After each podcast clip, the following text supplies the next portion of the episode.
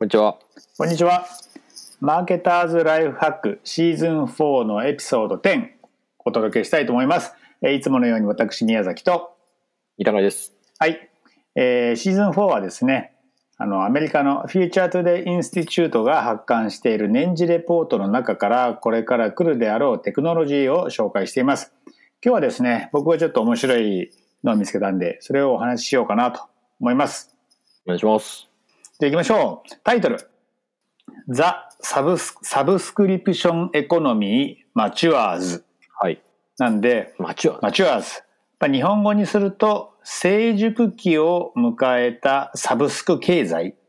サブスクリプション経済。なるほど。定期購読経済って言えばいいのかな。というところでございます。はい。で、いつものようにですね、4象限のあのマトリックスが載っていて、なんだっけこれ、名前ついてたよね。忘れちゃった俺。アクションマトリックスアクションマトリックスでございます。それで言うと、右上、つまりですね、アクトナウ。このトレンドはもう必ず来るよということですね。すぐ来るよということでございます。はい。じゃあですね、まずそもそも何なのかというと、そこからお話ししたいと思いますね。はい。でもまあ、この番組聞いてる人なら、まあ、サブスクで通じると思うんですけど、まあ、いろいろ今ね、定期購読のサービスっていうのが増えてきてますよね。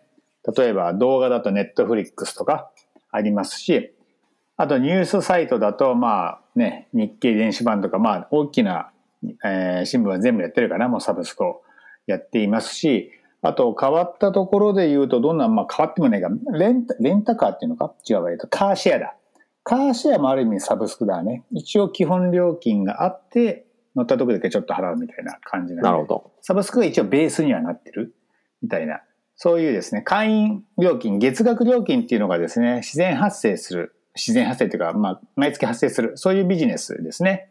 はい。はい。で、これ日本だけではなくですね、アメリカでももちろん流行っていまして、まあ今、似た川君言ったディズニープラスとか動画ね、あとはまあアップルも始めたし、で、まあ Hulu もやっているし、まあ Netflix も前からやっているし、なんていうんで、こういうの結構ありますね。はい。で、こういうのがですね、えーっと、まあなんでここで取り上げられているかというとですね、なんかもう、マチュアしてきたんじゃないかっていうのが、まあ成熟してきたんじゃないかっていうのが、ここで言われていることでございます。はい。で、なんかちょっと僕はね、ちょっと違和感を感じてですね、ちょっと話題にしようかなと思っちゃったんですね。ちょっと、マチュアしてるのかなっていうのがありですね。うん。ちょっとこれ記事を読むとですね、なんか面白いこと書いてあって、定期購読者っていうのは、どこの、まあ、特にメディアカンパニーだよね。メディアカンパニーは欲しがるんだけれども、例えばですね、なんだろう、ロサンゼルスタイムズ。今ですね、30万人のサブスクライバーがいるそうです。うん。はい。でもそれを30万人にしたいんだね。うん今はだからその半分の15万人ぐらいしかいないらしいんですけど、ちょっとこれ2019年かな。5万人新規加入ということで、お一気にね、15万人が5万人だとすごいと思ったかもしれないけど、うん。でも実際に純増したのは1万3000人なんだって。なるほど。結局辞めていく人も結構いるっていうことでね。だからこれってサブスク economy が mature してるのかな？なんかこのロサンゼルスタイムズのファンは別にふそんなに増えてないっていうことだよね。うん。なんか、その前段の examples の最初の方に書いてある内容、ちょっと今よ、うんちらっと読んでるんですけど、はいはい。なんかこれ、れ、 ugly discount って書いてますよね。うん。で、なんかたまに聞くんですけど、うん。ニューヨークタイムズとかが、えー新聞の、紙の新聞を配る上に、ウェブも購読できて、月5ドルとか、なんかすごいキャンペーンをやりまくってるらしいんですよ。うんうん。で、まあ、つまり、それから思ったのは、過当競争になっているっていうところが、そのマチュアっていう、なんだろう、新興市場でブルーオーシャンで、これやったら結構儲かりますよ、みたいな話ではなくて、そこにいろんなプレイヤーが入ってきて、もう競合がすごく多くて、っていう意味で市場がだんだんこう、成熟してきているっていう意味なのかなって思いましたけどね。あとあれだね。お金を払ってでも、これ、まあ、特にニュースなんかを読もうっていう、まあ、人口がそもそも限られていて、それの取り合いなんかがもう起こっちゃってるのかもね。だからお金を払ってもいい人数はもう達しちゃったのかも。うん。そういう意味でマチュア。なんかアメリカの話って感じですよね。うん。うん、そうだね。うん。30万人でしょ？でも30万人でさ、なんかアメリカって日本より人口いっぱいいるわけで、はいロサンゼルスタイムズってちょっと、まあ、紙版の時どのぐらい、ね、 subscriber がいたのかわかんないけど、30万人がターゲットでって、どうなんだろう、ま、マチュアなのかなみたいにちょっと思ってしまいましたが、まあ、でもそんなことなのかも、まあ、日本で言うと、まあ、なんだろう、ヤフーニュースとかでいいやって思ってる人が、まあ、たくさんいるわけで、そうするとお金なんて払わないのかもうね。ん。うん。でも、ロサンゼルスの人口って確か3000万人ぐらいいますよね。うん。あ、そうなんだ。その中で言ったら1%ぐらいって感じですよね。ロサンゼルスは3000万もいんの？カリフォルニアじゃないの？いや、ロサンゼルス、だってそんなにいグレーターロサンゼルスってその市だけじゃなくて、ロサンゼルス市、カウンティ、うん。そしてグレーターロサンゼルスってなると、多分相当な広い、多分関東ぐらいの大きさになると思うんですけど、はいはい。そこだと確かへー3000万人とかだった気がしますけどね。うん。まあでもまあこのレポートでも街はしてきてるって言われているんで、多分そんなにお金払う人は増えねえだろうっていう見通しなんだろうね。っていうかまあ過当過当競争に入ってきてるんだっていうことやな。うん。でね、What's Next っていうところはね、面白くてですね、ちょそちょっとその話もしたいなと思うんですけど、えっと、ここにね、あるサービスが紹介されてるんですけど、どういうものかっていうと、使っていないサブスクを、えっと、見つけて、それをキャンセルしてくれる。ああ、そういうサービスが出てきたそうですね。トゥルービルっていう。本当の請求書っていうのかな。これあるよね。ちょっとさ、例えば俺、なんでやっただろう。日本で言うとニュースピックスなんかそうかな。ニュースピックスは違ったかな。あの、無料期間が始まるときに一応クレジットカード番号入れてくださいっていうの結構あるんだよね。うん。で、入れておくとさ、無料期間が終わった後はそのクレジットカードにチャージされるっていうことが、まあ、多々あり、あります。そういうのが溜まっちゃってる人がいるんだろうね。うんそそれなりに。うんで、そういうのを見つけてくれるっていうね、うん どこまでみんな、どこまでみんな横着なんだっていう。でもなんか、うん iPhone アプリとか結構使わないけど、そのまま入ってるみたいなやつありません、俺、まあ、かつてあったけど、結構最近は、あの、まめにチェックしてるけどね。はい。なんか、イヤリーサブスクリプションを、あの、切ったりすることはあるかな。あ、なんかサブスクリプションしてる、してないに関わらず、とりあえず iPhone アプリって、なんか何でもかんでもこうダウンロードして、で、いつ使うかわかんないけど、みたいな感じで、まあ、使うこともなく、とりあえずインストールされてるものとかあったりするじゃないですか。あありますね。それはありますね。はで、そういうのって、どのタイミングで消すかっつったら、なんか iPhone をこう、次の iPhone にしようとか言った時に、まあ今の設定引き継いでもな、みたいな時い。にう、ん。ざっくり消すみたいな感じになるじゃないですか。うんうん。で、それ、それの流れって結構楽じゃないですか、人間的に。うん。まあね、あんま考えなくていいからね。はい。だからなんか思うに、そのサブスクリプションを一箇所に集めておいて、うん。一年に一回全部解約するみたいな、それだけでもだいぶ助かるサービスな感じしますけどね。なるほどね。でね、俺ね、これ読んでた時にね、でもね、思い出したニュースがあって、それは2週間 ?1 週間ぐらい前かな。はい。結構話題になったけど、ネットフリックスが休眠アカウントを一方的に解除するあれすごいですよっていねう。発表をしたんでね。うん。すごいなあと、なんかさ、よく言われるのが、こういうサブスクビジネスだと、あんまり使わないんだけど、メンバーでいてくれる人がたくさんいると助かるみたいにね、うんなんか言うけど、そうじゃないっていう、そういう人はもうい、もう強制的にやめさせちゃうっていうね、その判断が、ネットフリックスすごいなって、俺このニュース、このニュース結構みんなに好意的に受け取られたと思うんだけど、うん。このね、ちょっとサービス、トゥルービルっていうサービスがすでにアメリカに存在するんであれば、なんかトゥルービルを入れた人にさ、あの、アンサブスクされちゃうよりも、自らやった方がなんかかっこいいわな。確かに。なんかブランドイメージ的に、いやいや、そのトゥルービルとかの、えそんなのいらないでやんなくていいですよ。うちはもう使ってないなと思ったら、一回やめてもらえますかって言ってる方が、なんかね、かっこいいなっていう、かうんなんで、なんか、そういう、他のサービスからの圧力もあったのかもしれないね。まあ、もしくは。うん。そのトゥルービルで一回カットされて、全くもって使えないというか、そのユーザーじゃなくなってし,、しまうよりは、うん自分のとこのユーザーでいて、ただ使ってない時は課金しませんよ。使ったらまた課金しますけどねっていう方が、経済的にも合理性が高いっていうことなのかもしれないですけどね。まあ、そうかもね。うん。うんまあでも、何、何にせよ、その、うん。最初にそれをやるっていうのは、やっぱかっこよく映りますよね。で、最初にやった人が一番ね、あの、ニュースで取り上げられるからうね。ん。サブスク。確かにね、でも、溜まってっちゃうからね。結構うん俺はでも、俺結構ホームスクリーンなんか片付けるんだよね。なんかこれも使ってねえなと思うと、なんかね、ホームスクリーンあんまいっぱいになっちゃうのが嫌だから、うん4枚以内にしようって決めておいて、宮崎さんあれですもんね。綺麗好きですもんね。綺麗好きで片付け好きやねん、俺。はいなんかもうどんどん捨てる。売る有料サブスクリプションとかどうですか、有料サブスクリプションもちょっとね、契約更新時期忘れて延長しちゃうことがたまにあるけど、うん。でも、これもう使わねえなと思ったら、切っちゃうよ。うーん。うん。なんかどうやって管理してるとかあります？アップルの、あのー、なんだ、iOS のやつだとさ、一元管理できるやん、もう。はいはいはい。あそこ行くと、今お金払ってるのはいつまでですね出てくるから、あれは忘れないでしょ、うん。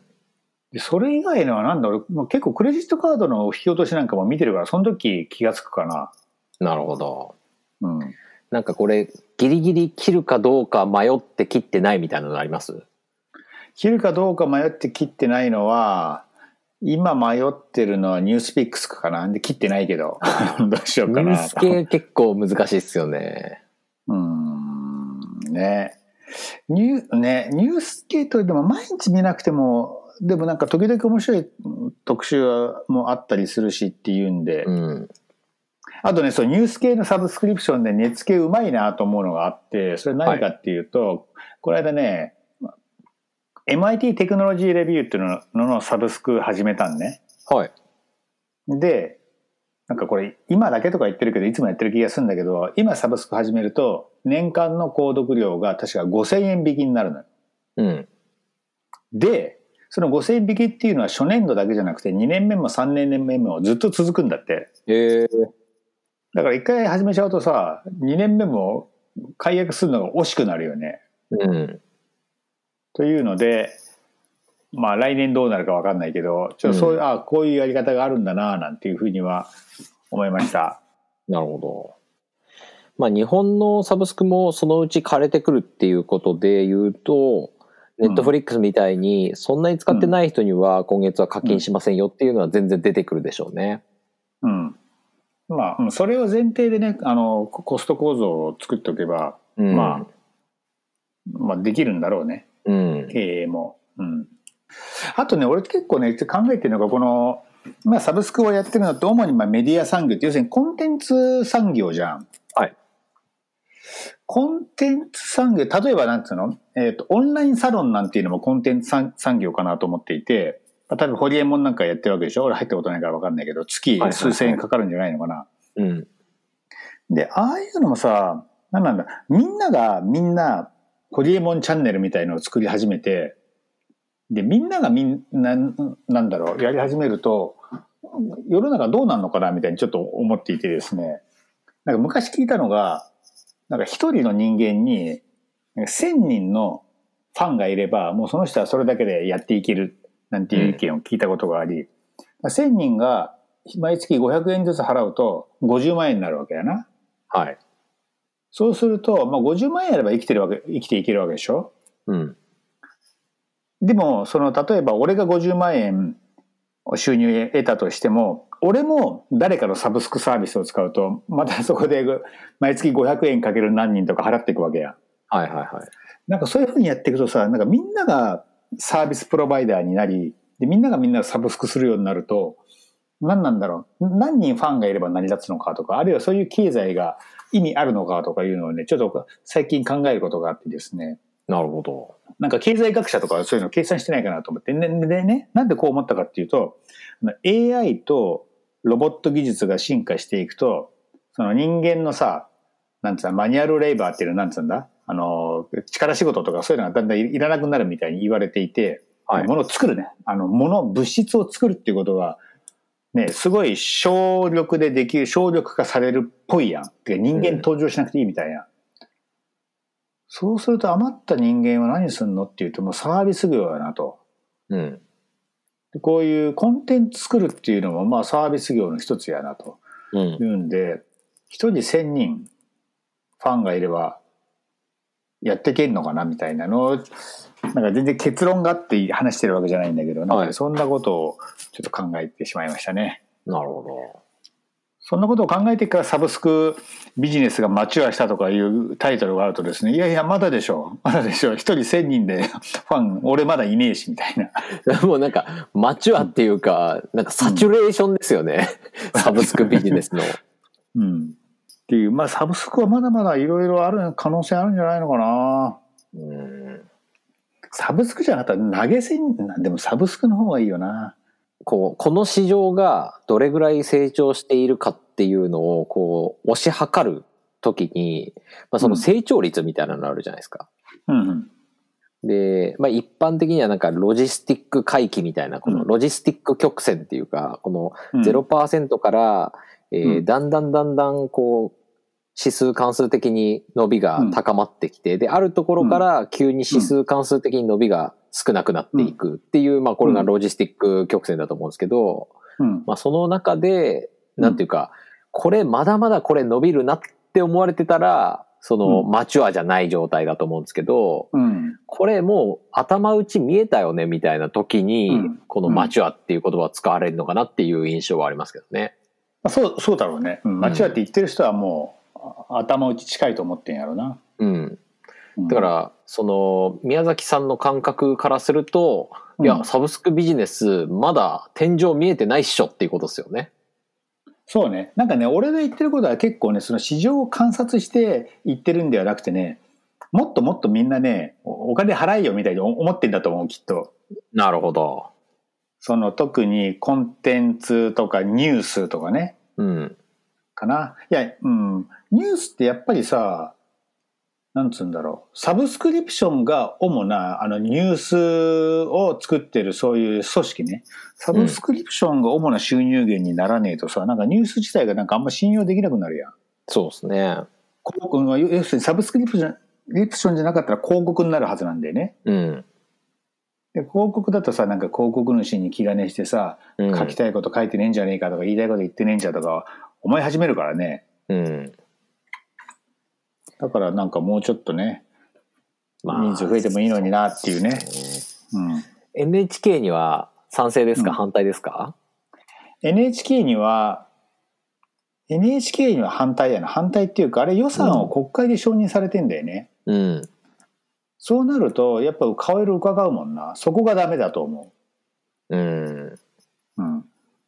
まあ、誰かにこびることなく、うん。言いたいことが言えるっていうメディアが重要だよねっていう意味で、そういうのを守ろうとすると、サブスクリプションっていう形態になるよねと。そういうことでございます。そういうのを守るために、いろんな人がもっとサブスクリプションを使った方がいいんじゃないかっていうことですね。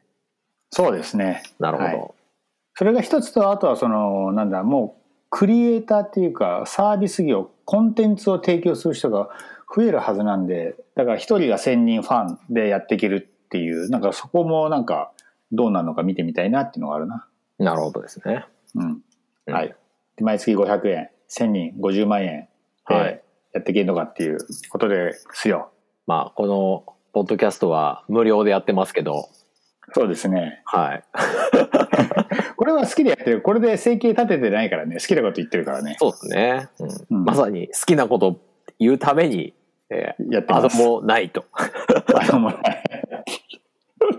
アドね、そう、はいうんそうですね。アドをじゃあ入れたいっていう人が来ても、じゃあ断ろうがそれで、いや、僕たちのこれ、ポリシーに反するんでって言って、いや、それできたらかっこいいですね。かっこいいですね。はいまあいいや、そんなところでございます。私がね、今回これをピックアップした理由というか、面白いなと思ったのは。はい。はい。なんかありますか？付け加えることは。ございません。はい。じゃあ今週もですね、お聞きいただきありがとうございました。ありがとうございました。